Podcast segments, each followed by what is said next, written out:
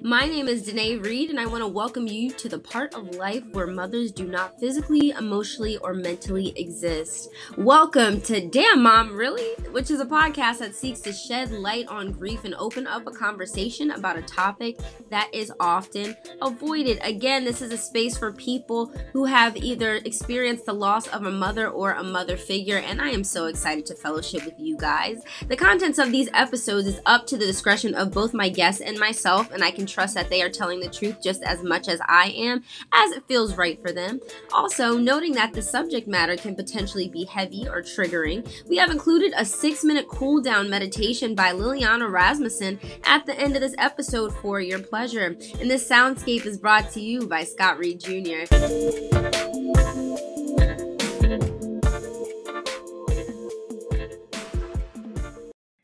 What's up, y'all? Welcome to Damn Mom Really, which is a podcast that nobody wants to be on, but everybody wants to listen to. I'm super excited to be back here today with an amazing guest, Becka. And you know, one of the things that I really appreciate about this podcast is that every single episode, every single story is so unique and so different. And Becka, of course, falls right into that mold. She was about 16 when she lost her mom and is the youngest of 5 siblings. Not only 5 siblings, but she also is the youngest of 4 older girls, 5 girls. So I'm really interested in hearing about that dynamic and what that was like navigating it. And she also shared with me about, you know, not having her father around too. So I'm really excited to dive deep into this episode. But Becka, without further ado, welcome to the show. How are you doing today?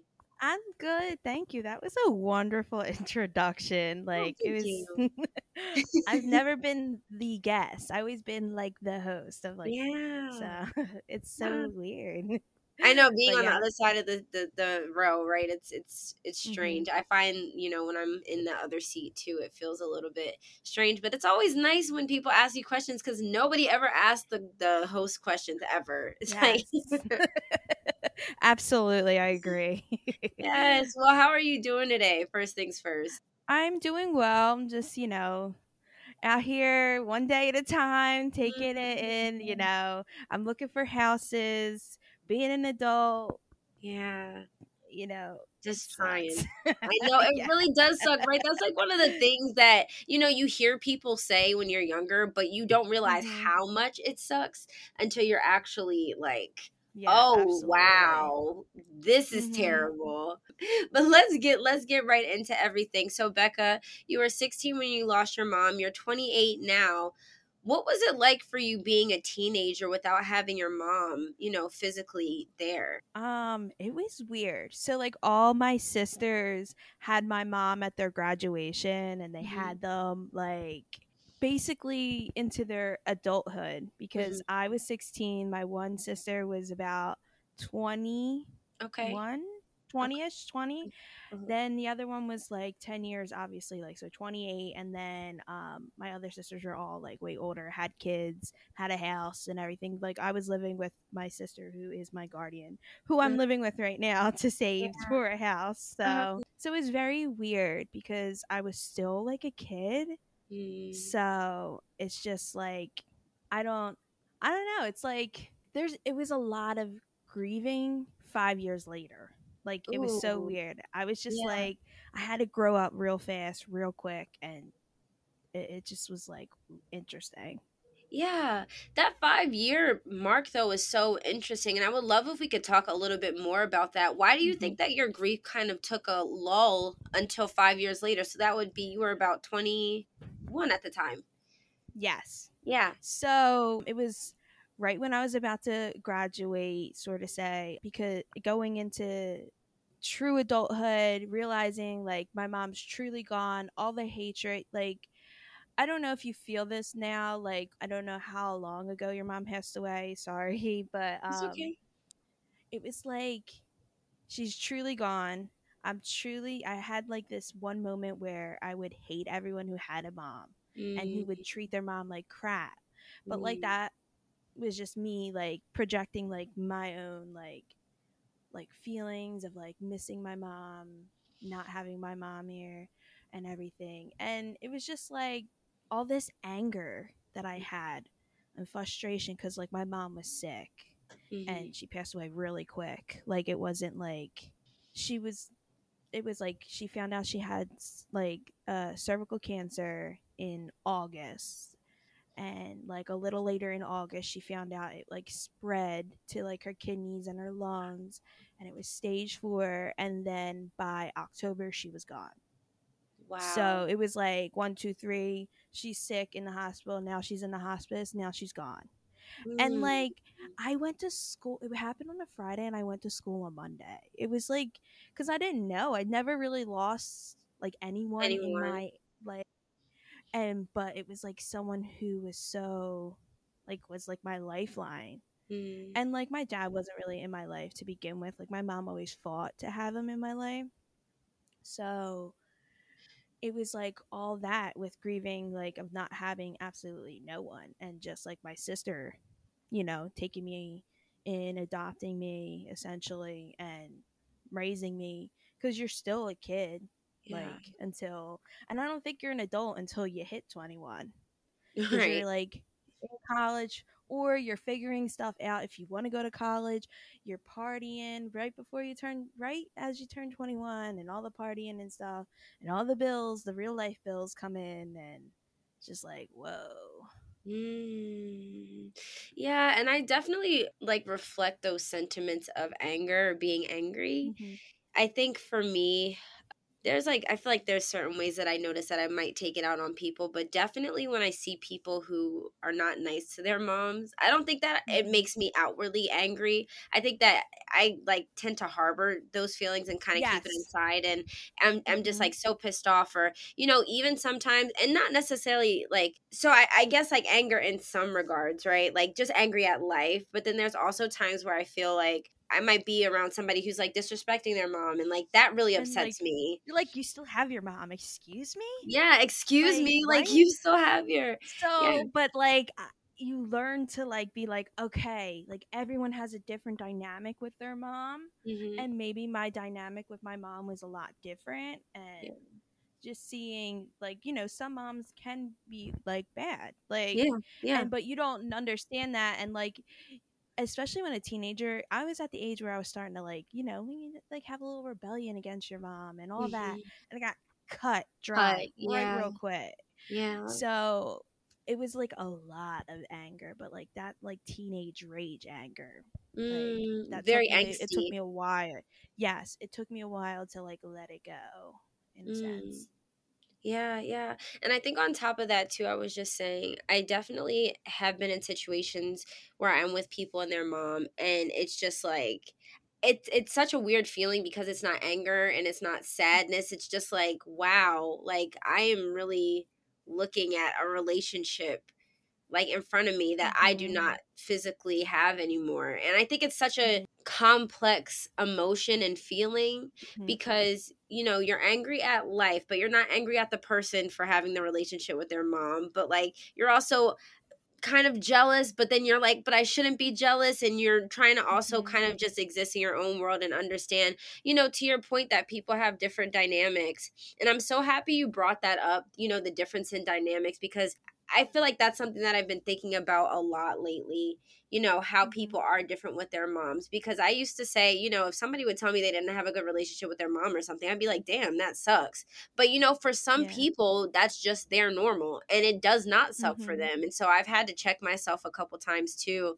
And I think like just in the process of grieving and understanding grief, because my mom passed a little more than 10 months ago, like maybe 10 months and like a week. So it's still pretty recent. But, you know, I've been learning a lot about people and relationship dynamics throughout this whole process, and you really do have to understand, and it's so hard, but you really do have to understand that people's dynamics are different, and it just that is what it is. And even within your own family, just talking about like two people, right? Like it's like my relationship and dynamic with my mom is different from what she had with her mom or her sister or her best friend, and I think I have to. Like I'm kind of in a space now where I'm trying to understand the difference of it all, because it is a little silly. You're still in like the year phase, like as I like to call it, the year phase. Like, well, my mom's been gone for now like 11 plus years, like 10 years. Like it hit hard, but it's like, you know, but the first year, the first everything, the first stuff, that your first birthdays, first like Christmases, first everything, I just remember how heavy it felt, like, and I just want to, like, you know, that like everyone to know that that's a shared experience, like that heaviness, that like, oh, like, oh, and then you want to, like, you're, you know, talk to your mom in spirit, and you speak to her and every single day and stuff.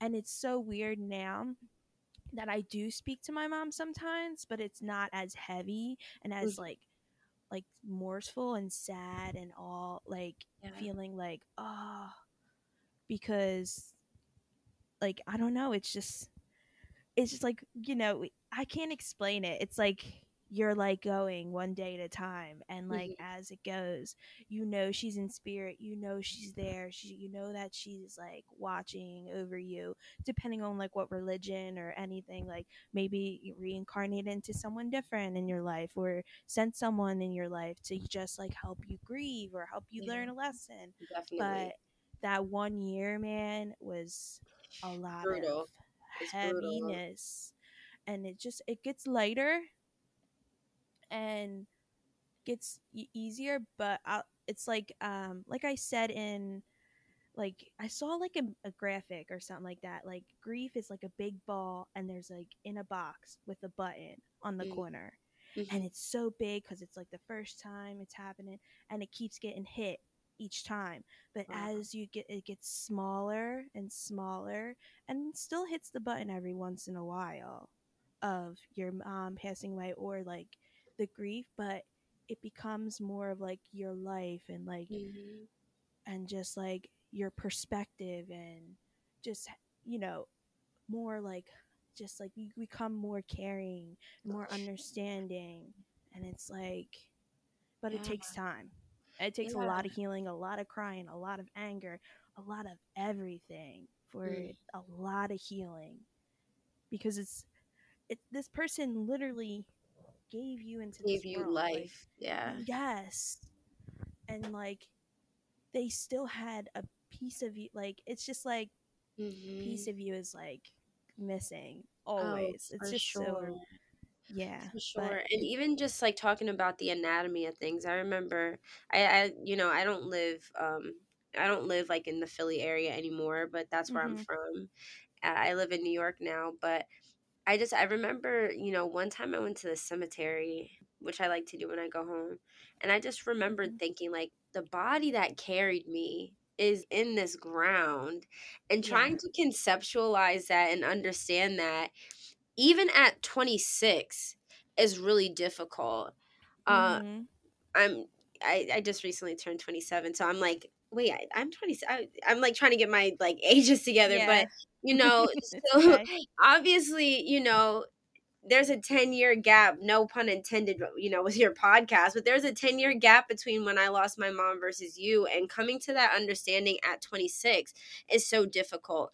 For you, what was that moment like where you're 16, still very young, and you're like, the woman who gave me life is not here? Like, is that something that you kind of conceptualize? I know you kind of went right back to the hustle and bustle of things, but did you like really sit with what that meant at the time? No, I didn't. That's why it took me so long to like fully grieve her. I think because I was a teen full of angst and rage, and it took me a while to get to that point. Like, she was gone, but like it was still like, I used to have dreams like she came back, and it's like, you're gone, and she's like, no, I'm right here, like, I'm back. And I'm just like, I just remember all those dreams, and just remember like it took me a long time to be like, she's gone. You have to grieve, you have to feel these feelings, you can't keep it all bottled up. Like, I really didn't cry until like, I would cry, but like I didn't really cry, that weep, that like, that aching feeling of like, she's not coming back, like she's gonna be in spirit, but she won't be physically here. So that it took a long time, and being a teenager, I literally I mean, I worked at like a camp counselor and stuff, but by the time I turned 18, I was working. I was like, I had to work. I have to do this. I grew up. Like, you have to like go. Like, yeah. And I kept on going. Like, my mom wants me to go to school. My mom wants me to do this. And then I got to 21 and I'm like, what do I want? Like, ooh. I keep living for my mom and what did she want? And wow. Like, what do I want? And why am I feeling like I need to do this? Like, she's gone. Like, she's gone. And that's why it took 5 years, because it was just like I was on autopilot, like just trying to survive through this wow. grief. I love that you brought up the idea of, you know, getting to a point where you're like, well, man, what do I want? Because I feel mm-hmm. that so heavily, right? I think that once we lose people, regardless of who they are, but I think that once we yes. lose somebody who is so important to us, like a mother or a mother figure, I think it sends you into an identity crisis. And you realize, mm-hmm. again, even at 26, I'm realizing how much of what I've done with my life was rooted in what my mom wanted me to do. Not that I necessarily regret it. You know, my mom mm-hmm. wanted me to school. She wanted me to go to school. She wanted me to do certain things. And so I fulfilled that.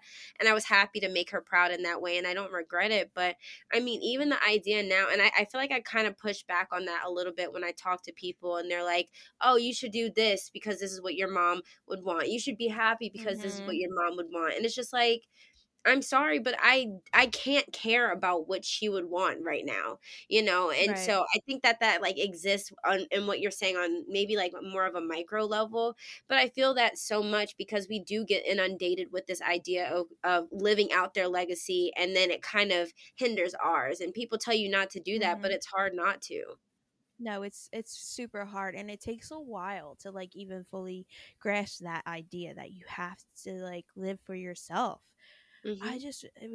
I was so depressed, like, and like my family was very not like adamant about talking about it really, mm-hmm. like mm-hmm. Like they knew that I was, you know, going through it, but I didn't really show how depressed I was. Yeah. And it took a while. You realized? Like, yeah, like I was like, I'm so like, I don't want to do anything. I don't want to like live. I don't want to breathe. Like, my mom is gone. Like, and then I was like, wow, like, would she even want that? But would I even want that? Like, mm-hmm. I have nieces and nephews that are, you know, they're around the same age as me. They're like 21, you know, turning 21, turning 18, like I grew up with uh-huh. as well. So, like, do I want to leave all them behind because I have this feeling in my head because I didn't get a chance to see it, like, in like conceptualize that I'm depressed, I'm anxious, like I have no one, which that's what happened to me when I lost my mom. Like, I have no one. Yeah. Like, who? Yeah. Like, yeah. who's gonna help me?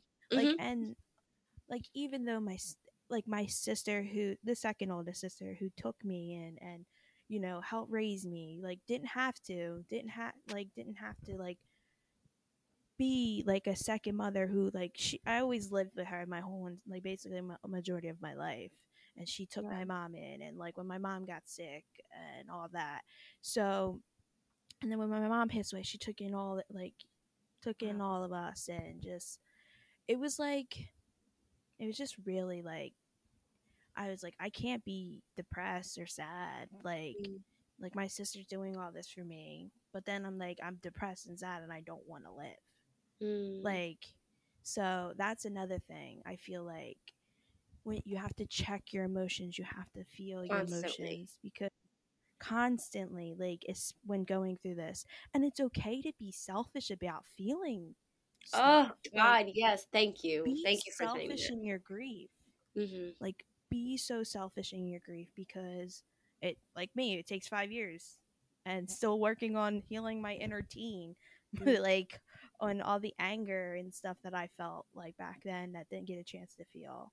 But yeah, I think that's one thing, if any, like one can take it away, be selfish in your grief, because you're going to be stuck like 10 years down the line, like, oh my God, I spent my whole life just so sad, so depressed, so worried about like, oh, like, take me away, take me with you, but they don't want you.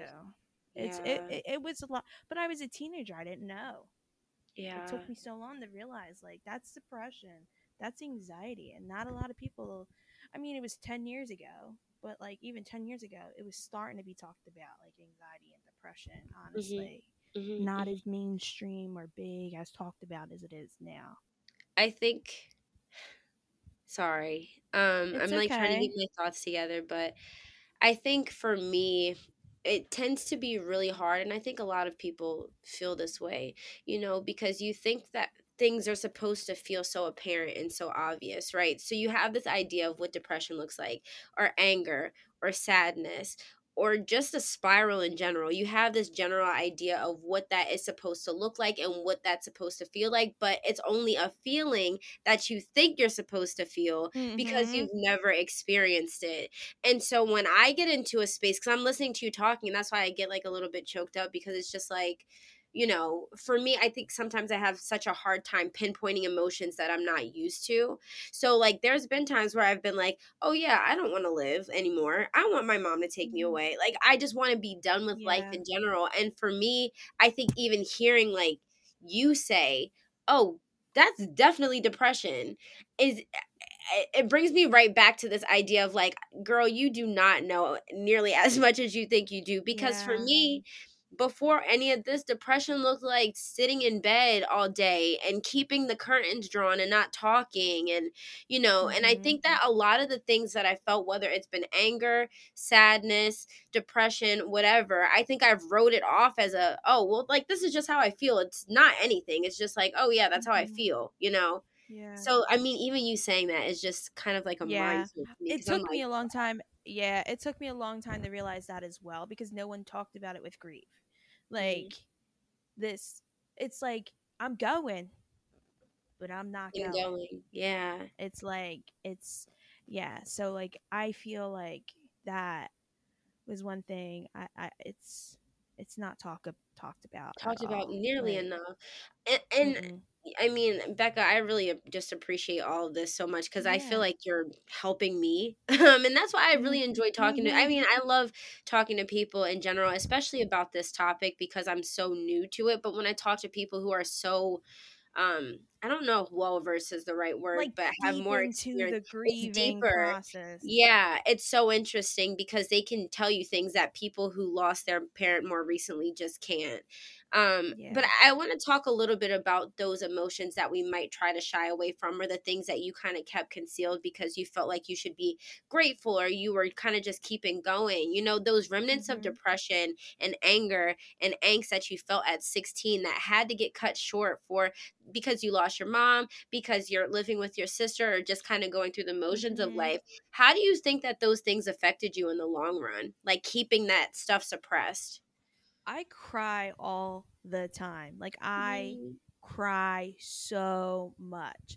I cry on, like, beautiful, like, puppy things, but I'll cry when, like, I don't know, like, happiness, and I feel like something good is about to happen to me. I cry. Yeah, I feel so all this emotion. But, like, if I would have done crying back then and feel all this emotion, I don't think I would be crying as much as I do. But I feel like that is an after effect of not, in my opinion, I mean, everyone's different. Everyone grieves different.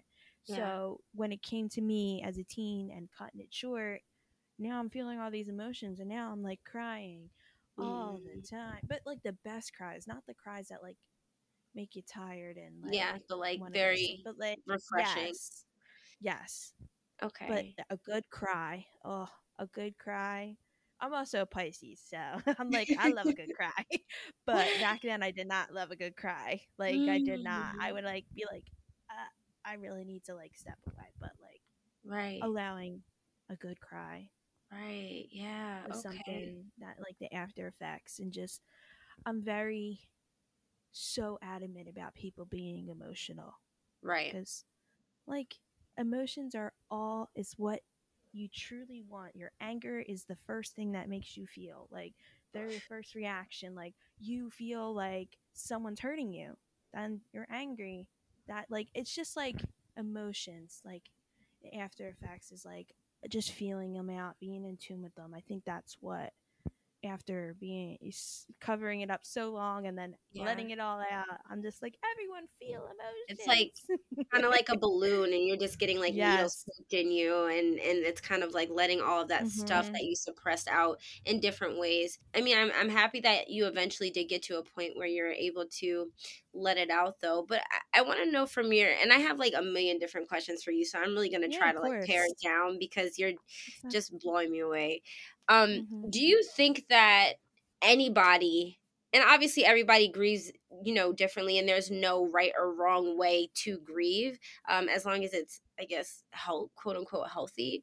But do you think that anybody who has to approach grief, whether it's suddenly with the sudden loss of somebody or not, do you think that people are adequately prepared to deal with it?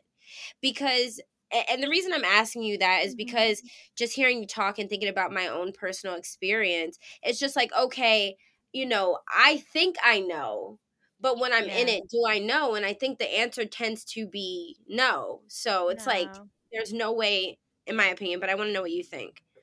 I don't think we don't go into knowing like how to grieve. Like, it's like, we see it in movies as like a quick 1, 2, 3, they go and they get their happily ever after. We don't ever see the full process. Yeah. We don't ever see the crying, the anger.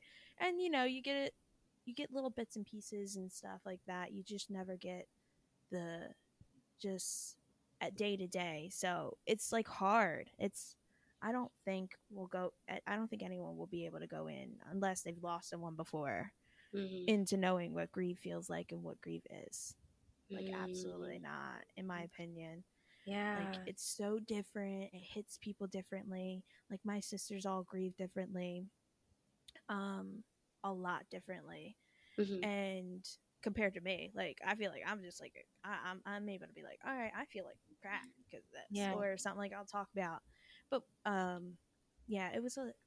just don't think as humans we go into grief knowing or feeling. It's just like, it's always a shock.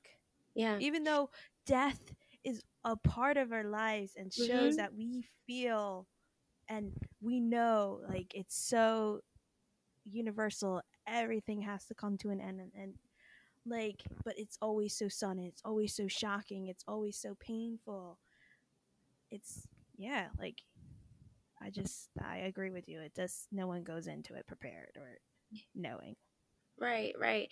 So, like you, I have a sibling. You have more siblings than me, but I'm actually the oldest versus you being the youngest, and just, you know, seeing my brother's approach to grief and how it's so much differently than mine, I think can be a bit frustrating for me sometimes because I just don't get it.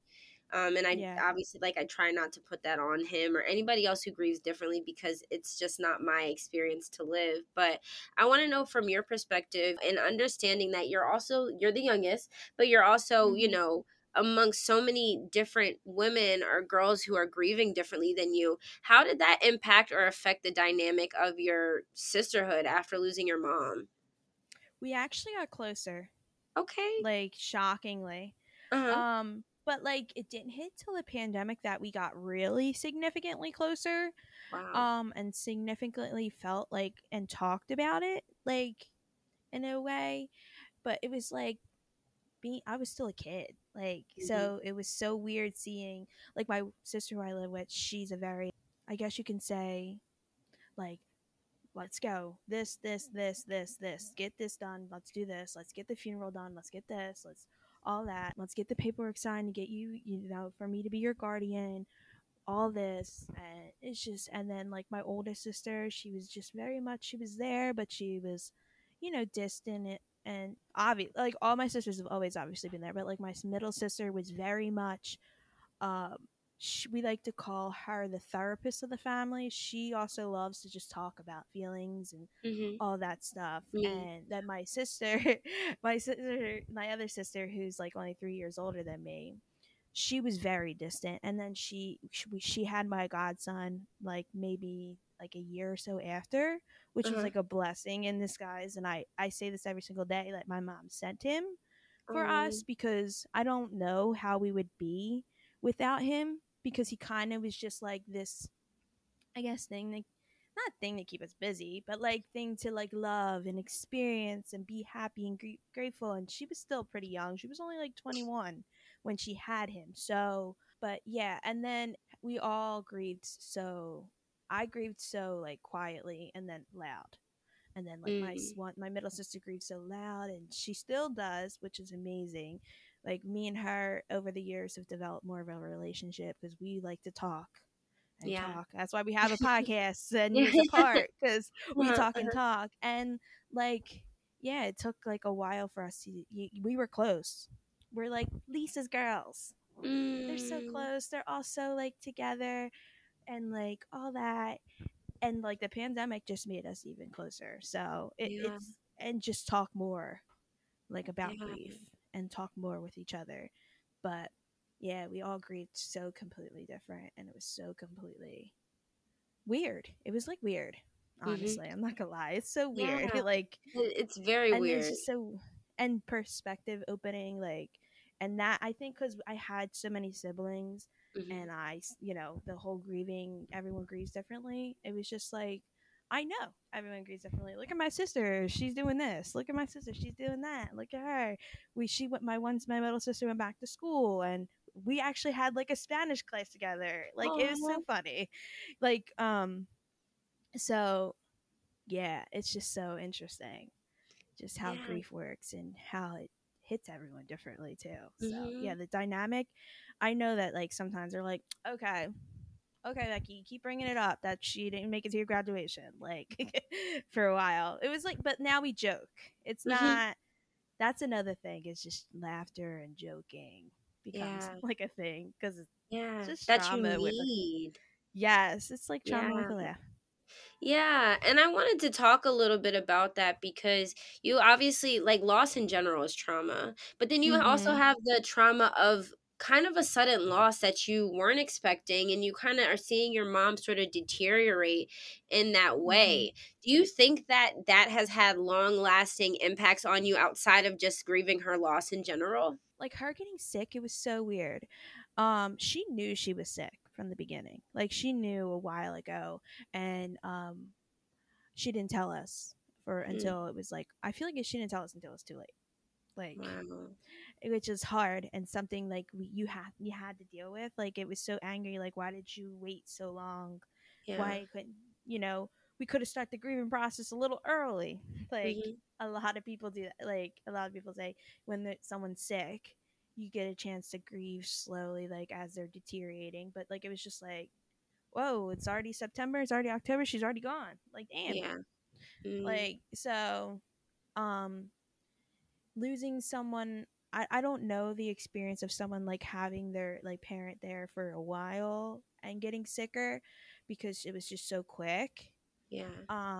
But even within those like 2-3 months, it was so weird to see like my mom not be herself anymore, or see just like her losing her hair, because she started to lose her hair, and like I don't know. It was just like, once we got to the hospice, they were like, oh yeah, the hospice, sometimes they're there for a week or something like that. We stayed overnight. They let like us stay like out in the living room area that they had. And like literally she got there at like 10-ish maybe around that time. And she was gone like 10 a.m. the next day. It was so crazy. Like when she got there. So, and it was like Thursday night, Jersey Shore, we were watching it. And so, like, yeah, it's just like, I don't know. And like, it was just so weird to see, like, they were like, I don't know how she's talking.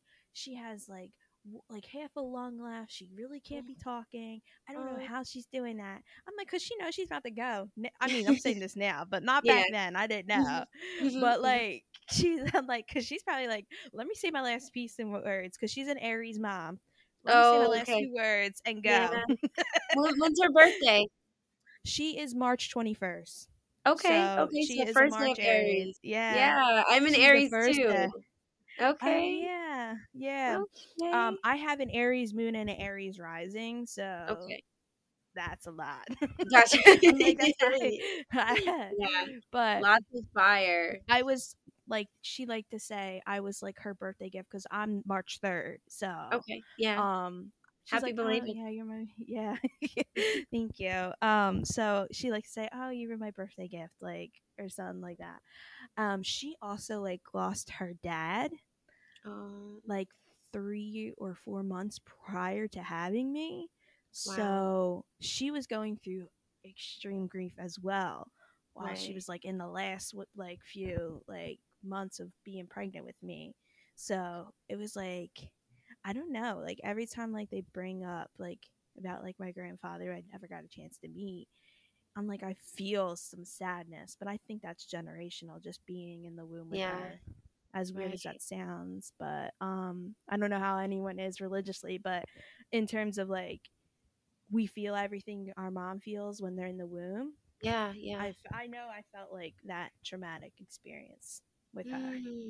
So... Yeah. So you've known grief all of your life, even though you didn't necessarily know that you knew it. Mm-hmm. Oh, and I think I love talking about grief. I love talking about, like, my mom now. It took me a while to obviously talk to her without, like, getting, like, a little choked up, or a little, like, emotional a bit, like, after the fact, after talking. But ever since, it's been 11 years, and I just love to – like, connect with people that way. Yeah. Even though that's very weird. But it's just, like, it's a very shared experience. I mean, at 16, you have siblings, but I'm assuming you were probably one of your only, you know, peers, or one of the only people amongst your friend groups that had kind of experienced the loss of a mother. Mm-hmm. And, you know, it obviously feels isolating, like, regardless, but... You know, with that, you're talking about graduation. I'm curious to know, though, what, like, prom was like for you, too, or if you went to prom, or just those events that kind of, just those events that kind of really solidify your high school experience without her, and seeing your friends have something that you did not. Yeah, it was hard. I remember it just being so hard. So we got, I'm going to send the picture, but we had a picture printed out of my mom at graduation, and we held her up. They, you know, they brought her. It was, like, a kind of surprise for me. I remember how emotional that day was, because I was like, it was just not fair. I was like, that's so rude of you, Mom. Like, you couldn't even come. Like, you couldn't even, like, why couldn't you have been sick, like, around, like, June? Just later, yeah. Yeah. All this stuff that, like, she has missed out since then, though, is hard to think about now. Like, when it was 10 years that she passed away, there was, like, a TikTok trend about, like, oh, like, you, this is all what you miss since you've been gone. And, like, a lot of people, like, put, like, they've been gone for 3 years and stuff. So then I'm in 10 years and I'm like, how can I make this, like, a 5 slide when she's missed, like, half my life? Wow. Like, she's only known me for 16 years. And it's getting up there to where she's going to be gone as long as she's known me. Right. So that's, like, something I've been still, like, dealing with. Like, and she was only 50 when she passed away. She was so young. Yeah. And just so – she was the youngest, too, of 9. So oh, wow. So you guys also have that in common, too. So, yeah, it was just, like, wow. Like, such a – it's just such an experience that, like, sometimes I'm like, I don't wish it on anyone, like, to go through that, to have that stripped away, especially, like, at a young age. I wouldn't wish that on, like, even my worst enemy, to have a parent be gone in, like, their lives, because it's so, it's like, you're so connected with them, even depending on, like, the relationship. But like, just, I don't know. It just keeps her memory alive when I talk about her. So that's one thing. Yeah. I know. I haven't really, like, talked about her like that. Like, this is kind of, like, the first time in, like, maybe, like, a year or so that I actually sat down with someone who doesn't know, like, my story or anything, and talked about her. So it's feeling really good. Like, I feel. I was going to say, how does it feel? It feels weird. Like, I haven't really.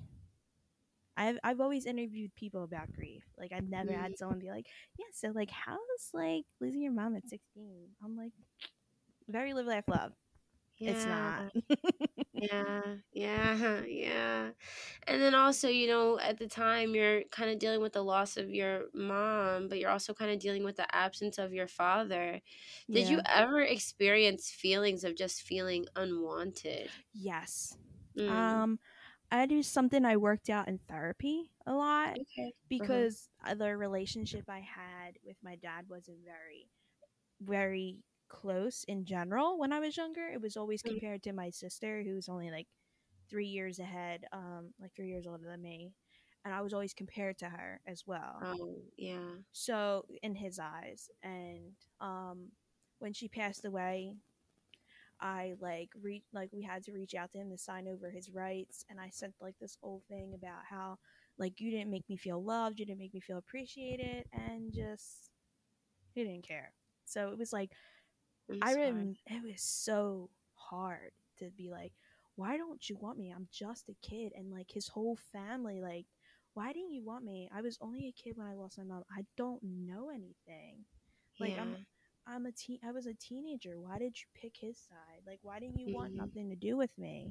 And like that that feeling of grief is a little bit different, but mm that was like also having to deal with that on top of my mom. It was heavy. Ugh. It was so heavy, and I think that's why I wouldn't like really. That's why like depression and like all that, and like it's just so much. I'm like, why, this is not fair. This is not, why is this happening to me? But like now I'm blessed. I'm like my brother, like my sister who's my guardian, her husband, he's been a father figure to me since. Mm-hmm. So I don't feel like a complete absence anymore. I learned to Okay. accept it because he's always been there for me. Like he's the person I call if something's wrong with my car. Like Oh. so it's like I really therapy and stuff helped me deal with that yeah. that grief and that loss of like feeling unwanted because it felt really heavy. And I'm so happy that you are kind of able to, at least start healing those wounds, even Mhm. if they're not fully healed, and having somebody in your corner and in that space to give you what you needed, because I think that's so important. Through this work, I've met so many people with so many different stories, but one that's really common is people feeling alone or unwanted in the midst of Mhm. their grief, and how it kind of compounds that feeling and makes it just that much worse. And so I really appreciate you for being transparent about your experience and just everything that you've dealt with, and what you're going through and what you've gone through. And Absolutely. And, again, I understand now it's been about 11 plus 12 years since losing your mom. Yeah. I want to talk, before we go, I want to talk a Mhm. little bit about that 5-year period where you kind of really started experiencing that. Like, what was that wall that you hit like? And was there a catalyst for it, or was just it kind of like you woke up one day, you're just like, oh, something's not right? Yeah, it's kind of was like that. I was drinking, like partying. I wasn't like caring about anyone else's feelings or taking it Mhm. court. And I think it was actually my sister who was like, "This is not who you are, and Wow. this is not what she's like, this is not what your mommy would have wanted." Like, hmm and I'm like, I don't care. But then I was like, I'm not happy. Like, she's not here. There's nothing here for me. There's nothing there. Uh, And it just was so yeah. much emotion, so much outpour, and so much grief that I had to do alone and with myself. Just be like, and then reach out and be like, this is why I was the way I was. Like, I didn't even get a chance to grieve. Like, I felt like I just, and like having those conversations, like you didn't have to do it alone. I feel so bad that you had that you felt that way. Like, people Mm. saying that to me, and just like connecting with like different people who not only experience that grief, or just someone who just knows that like who is a comforting soul that would like allow you to feel those feelings was very big to me, because I think I was in a 5.5 year relationship around that time, and I got Mm. out of it. I was so attached to his parents because he had both parents. They were Yeah. loving towards me, but like I wasn't happy at all. Like, all of it, I was just not happy and just not myself anymore. And I just felt like so distanced from everyone. And everyone's like you're the cheerful Becky, you're the cheerful this. And hearing that while you're going through that is not something that I wanted to hear, because I'm not cheerful. I'm not happy. I'm not like wanted. I'm like, no. So that's, I think, all that. And just being like, my sister saying like, this is not you, this is something wrong, like you need to figure yourself out. I think that was one that was just like the wall, the thing that you just need to break down. And I just, like, I'm so grateful for that lesson, but yeah, like, it's just like, I also like my relationship I'm in now, he has loving family and loving parents, two parents, and I also would always get attached to like people's parents. It's so weird. Like, I mean, it's not weird, it's like normal, apparently it's fairly normal. I'm like, it's so weird. Like, no, it's not, it's actually pretty normal. A lot of people do that. But I remember getting into a relationship with him. He's amazing. I love him to death. Like, he's been here for a lot of my ups and downs. Like, I think after I grieved my mom, like 5 years in, I think like maybe a year and a half later of doing that, like it was because we've been together for almost now like 6 years. Yeah. Wow. So I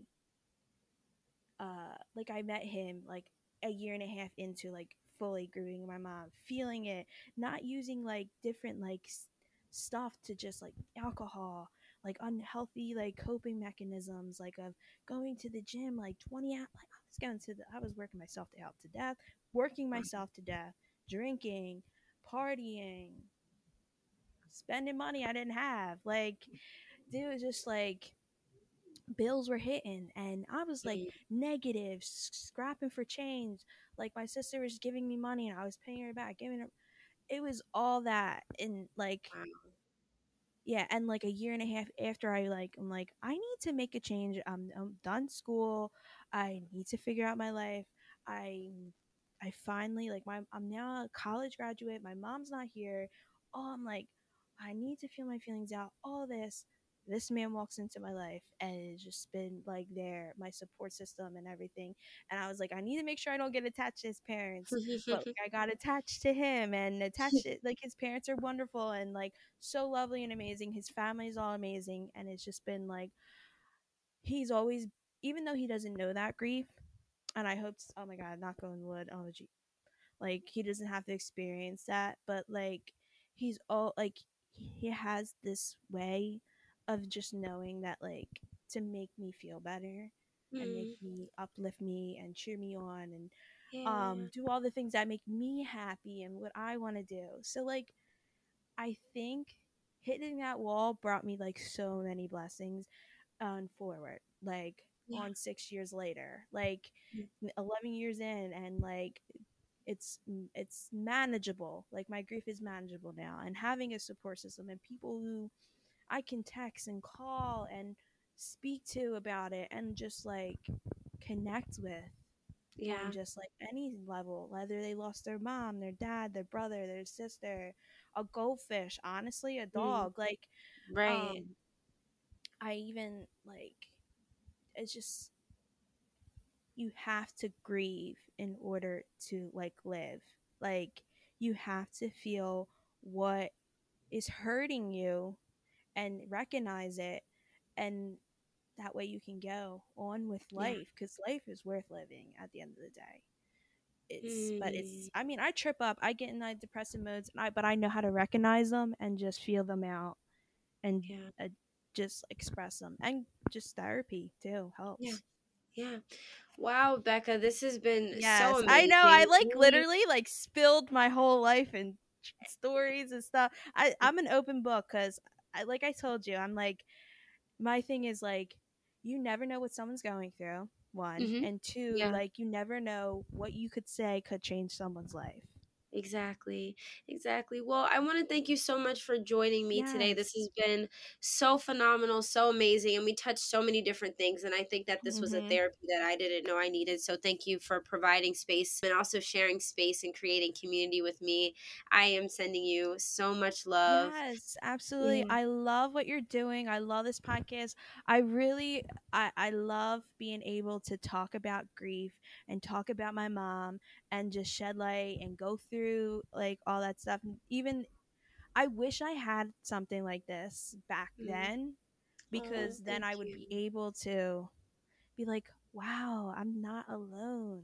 I'm not, my grief is not like any different. Like there's stuff, that may be a little tiny different. Maybe you might cry a little more than me, but like you're still crying, you're still feeling the emotions.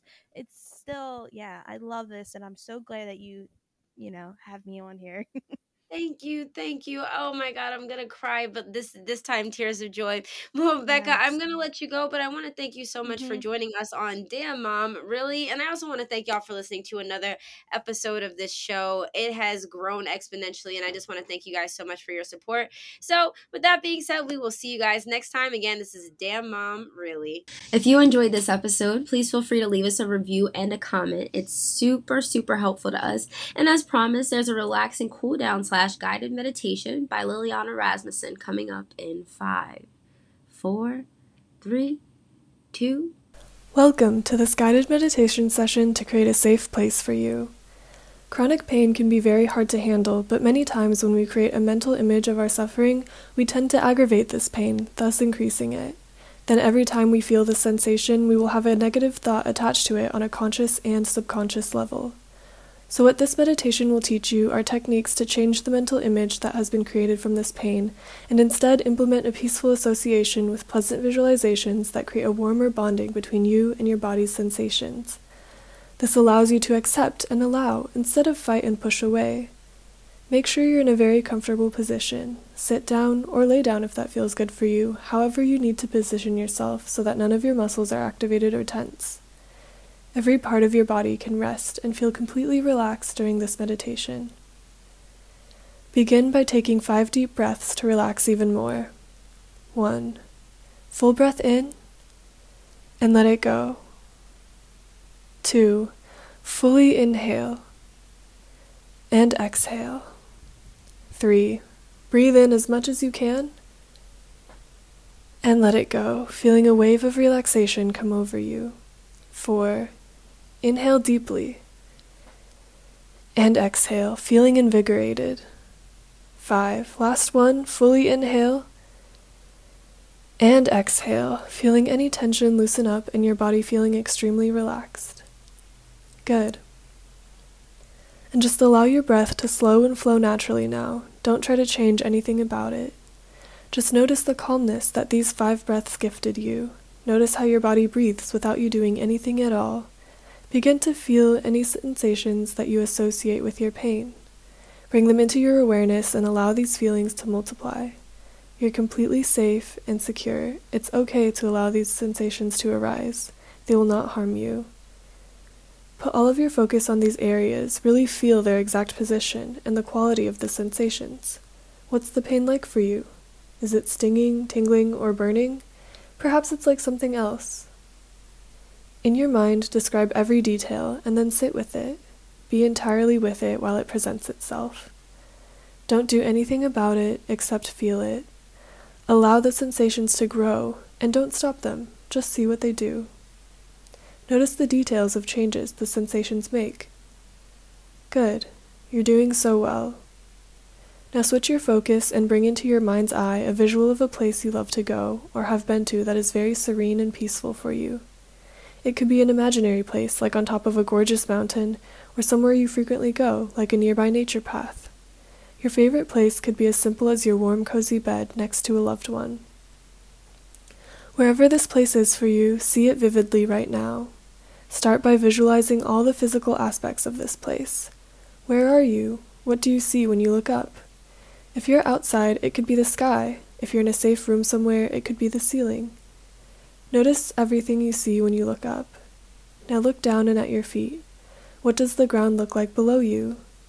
Gaze all around this favorite place of yours, making the colors bright and vivid. Make out even more details now, like the leaves on the trees and plants, or the things that are placed around the room. Do you notice any patterns anywhere?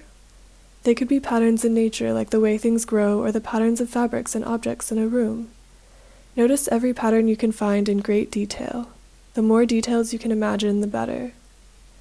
How dark or light out is it? What time of the day do you think it is? And make a judgment about the placement of the sun in the sky.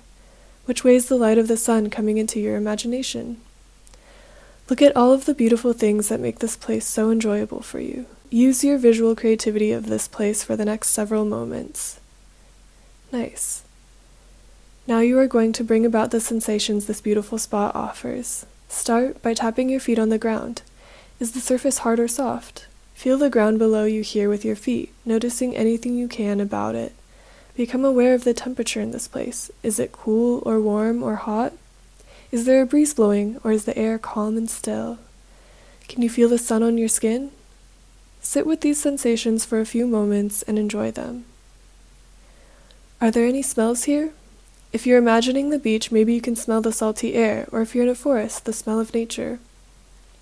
Just notice how your sense of smell can create sensations of aromas for you when you put your mind to it.